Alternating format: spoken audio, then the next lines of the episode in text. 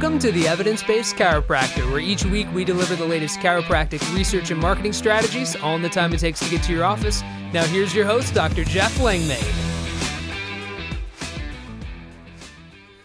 Hello and welcome to the Evidence Based Chiropractor. I am your host, Dr. Jeff Langmaid. Today's episode, we are back at it with the research, and this is a paper that has been getting a ton of press. It was just released in uh, Scientific Reports. The title is Demonstration of Cervical Conduction Time and Neuroplastic Changes After Cervical Lordosis Rehab in Asymptomatic Subjects. It's a randomized placebo controlled trial. I think there is a lot to this study. It's probably going to bring up a lot more questions questions than it answers.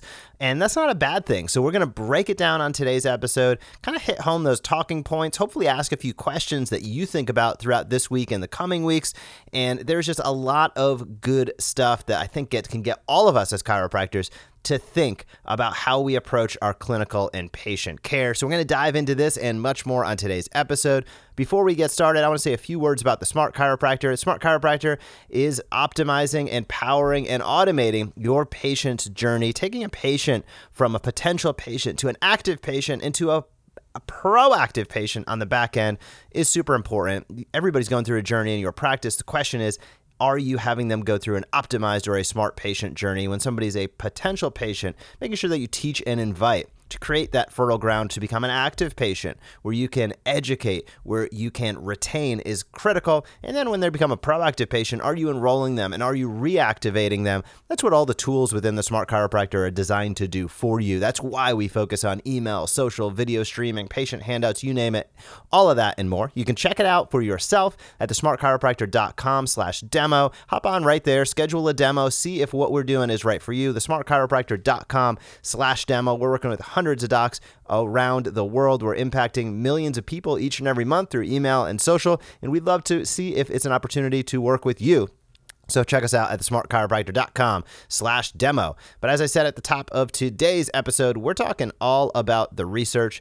And the title of the study, again, was Demonstration of Central Conduction Time and Neuroplastic Changes After Cervical Lordosis Rehab in Asymptomatic Subjects. And it's a randomized placebo-controlled trial. So basically, the study at the highest level is they were saying what's going on with in, in the brain, what's going on with central conduction time, what's going on with neuroplastic changes when cervical lordosis is, is altered or influenced in people that have no symptoms whatsoever. So that's an interesting topic. I think for over 100 years, all of us as chiropractors have looked and said, hey, what's that balance between structure and function? This study really honed in on that and is taking a look at when there are structural changes, when the cervical lordosis changes, what do we see in functional influences? And that's an important question, I think, to ask. And there's a lot of good stuff in this study, and let's dive right in. So, we know low back is really that biggest challenge in the world as far as disability is concerned, but cervical spine doesn't rank too far behind. And disorders in the cervical spine and, and neck, they're some of the greatest contributors to spine pain, disability, and work loss worldwide. So, you know, this study looked at asymptomatic individuals, but the cervical spine is an important part of what's going on here. Uh, there's no question about that. And in addition to just having pain syndromes and all the pain uh, associated with cervical spine issues, it's been thought that abnormal cervical sagittal alignment can play a role in altered neurophysiological changes, specifically with somatosensory processing and sensory motor control. Now, all of us probably have a range of normalcy, I'm going to say, right? So I'm somebody who believes there's probably not a perfect cervical curve for everybody, but that everybody likely has what would be perfect for them. And that's an ideal. But the beauty of wh- who we are as dynamic beings is that there's a dynamic range, right? So, but when we get really far off, when we go out of our dynamic range, we're pushing beyond that, I think that's where we start to see somatosensory processing issues. We see sensory motor control issues. Essentially, that's a fancy way of saying we see functional issues. And quite often that comes in with pain as well. So, one of the things they also brought up in the study title was neuroplasticity. So let's break down exactly what that means. And here's kind of the technical definition it's an inherent ability of the brain and nervous system to develop and modify synaptic connections, resulting in changes in structure, function, and organization within the nervous system. Basically, it's our dynamic abilities, right? Neuroplasticity is the dynamic ability for your brain and nervous system to modify synaptic connections that can create alterations in structure, function, and organization. So, at a micro level, that can get super, super complex. At a high level, I think it makes a lot of sense. Now, what can contribute and neuroplastic changes, what goes on there, right? What can contribute to changes there? Well, pain is one of the biggest things. So, pain is considered to be one of those strong contributing factors to triggering neuroplastic changes. And there's a ton of studies out there that suggest that these changes are an adaptive process due to continuous and noxious nociceptive impulses in the spinal, uh, subcortical, and cortical areas of the central nervous system. And I'm going to take my, I'm going to go my way with this and say, in my understanding, this is where a lot of acute pain becomes chronic pain, right? A noxious stimulus or impulse that creates pain. There's some sort of event, bang, there's some sort of injury. There's something that occurs that causes pain, acute pain. But our bodies become sensitized to that very quickly. And as we become sensitized to that, now you take away that stimulus and now very ordinary things can cause pain. And this is not telling anything you don't know as a healthcare provider. We see this all day, every single day, right? Individuals in chronic pain that are super scared to move. You know, you're barely touching them and they're jumping off the table, and you're like, God, you're like, I'm not touching this person. I'm barely doing light touch, and they're jumping off the table. They are sensitized, right? So that is the brain's ability. that's neuroplasticity on the negative side of things, right? Their synaptic connections have altered and their fu- their function at least or their organization has d- changed where just simple light touch is causing abject pain and breaking that cycle is a lot of what we do each and every day so that altered afferent input is considered to be one of the best explanations for the development of abnormal neuroplastic alterations in the central nervous system. That makes sense. And that's a lot of what we see with chronic pain. So the question is, uh, you know, restoring that normal sagittal plane posture and cervical spine alignment, you know, is that important?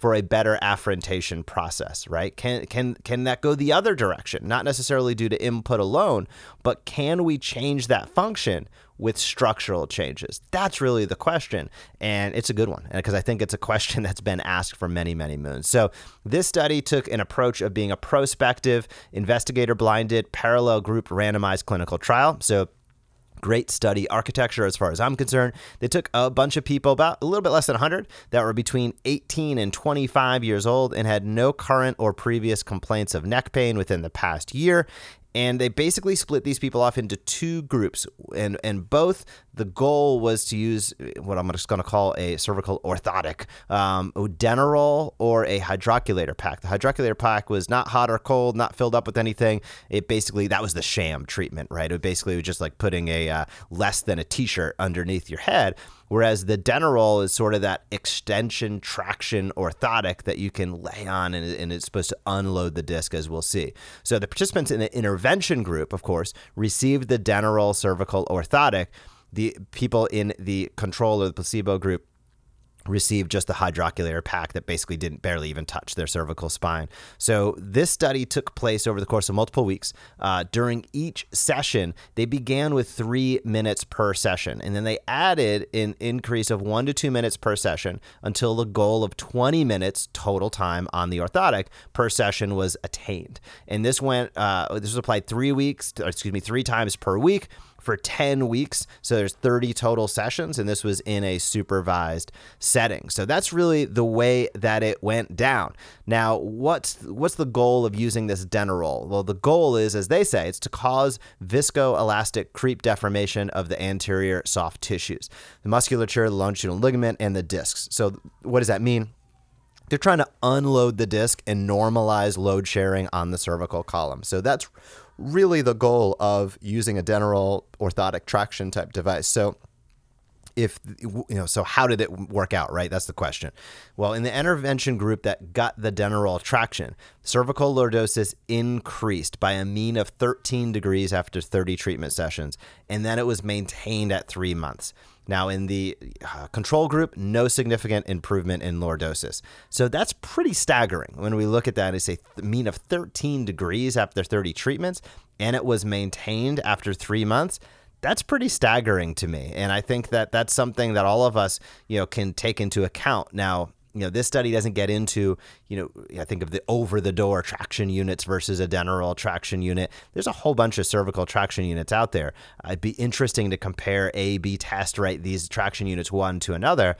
But man, I mean, the ability for a traction unit to increase or normalize that cervical curve that amount of degrees in 30 treatments and then maintain that three months post, that's pretty interesting. And I think this is where we're starting to understand that play between structure and function and how can it impact uh, who we are, what we do, right? Because it's all about living your life. Ultimately, structure and function come down to what's your quality of life? Are you able to do those things you'd love to do? Are you able to get out there and function at your highest level? That's what it's all about.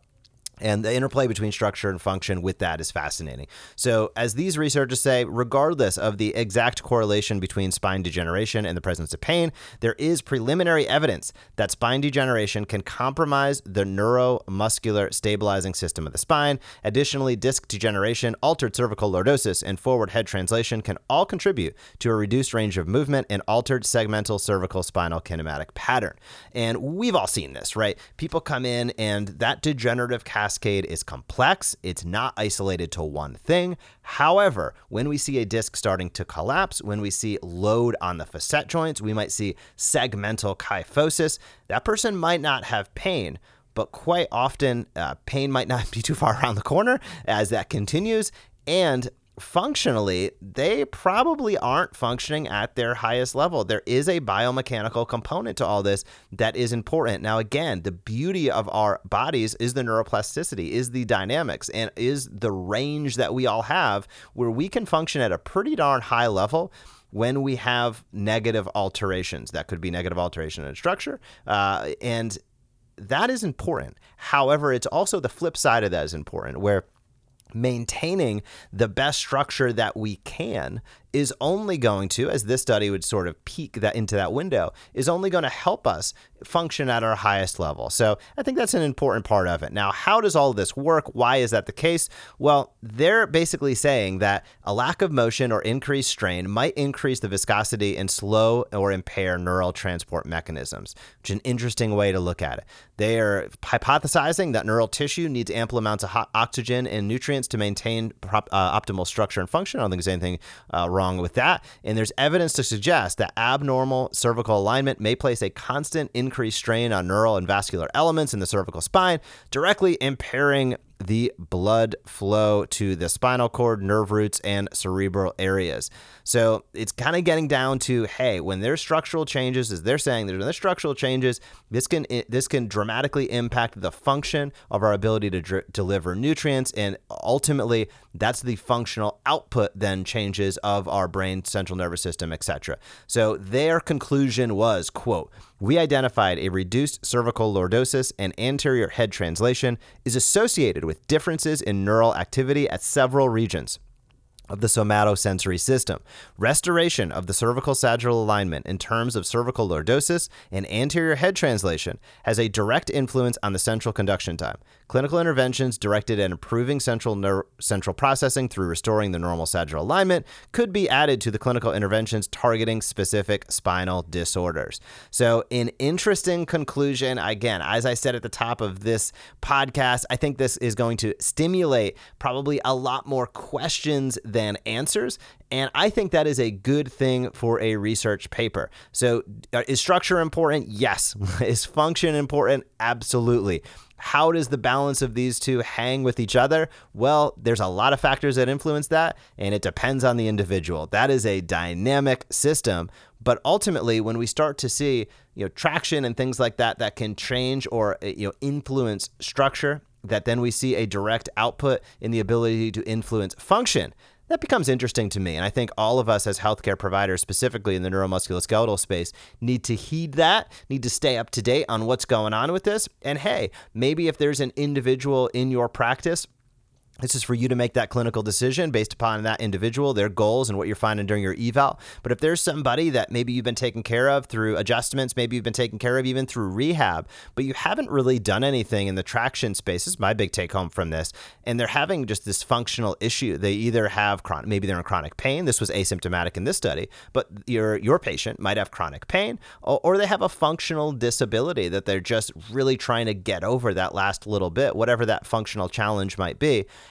adding in traction might be a good idea. Uh, if you haven't yet, right? If you're going through adjustments, if you're going through range of motion exercises, if you're going through you know balance between strength and flexibility and rehab, and you haven't added in traction, maybe it's a good idea to see what happens. Now, I'm not suggesting necessarily you need to take pre and post X-rays and measure the, measure the changes, but you certainly can keep an eye on those functional improvements. So getting them on a traction device, seeing if that changes and improves their outcomes and improves your outcomes in your practice might not be a bad idea. I think all of us hear about traction. Uh, sometimes it's thought of as old school, but I can tell you, uh, you know, sometimes things come right back around. And the ability for potentially a traction device to change that structure, which can improve the functional ability, that's just one more tool you can have in your tool belt. Tool belt when you're taking care of an individual think about what's going on with them, determine what might be the best solution, and maybe this is one of those things you lean into a little more than you have in the past. So, those are my big take homes. If you have any questions about this, hit, hit me up, Jeff at the evidence-based chiropractor.com. Also, if you are going to be out of your practice at all over the next few months, check out chiromatchmakers.com. We have a bunch of locum docs, coverage docs available, ready to work throughout the United States. So if you are going to be out, do not shut your doors. You don't have to lose that revenue and interrupt your patients' care plans. You can stay revenue positive, keep your patients on track. Use Chiro Matchmakers for your coverage services, uh, chiromatchmakers.com. Have a fantastic week in practice, and I will talk to you soon. Thank you for joining us on this episode of the Evidence Based Chiropractor. If you want to grow your practice, come back for next week's episode. If you want to grow faster, visit the evidencebasedchiropractor.com and join our MD marketing membership today.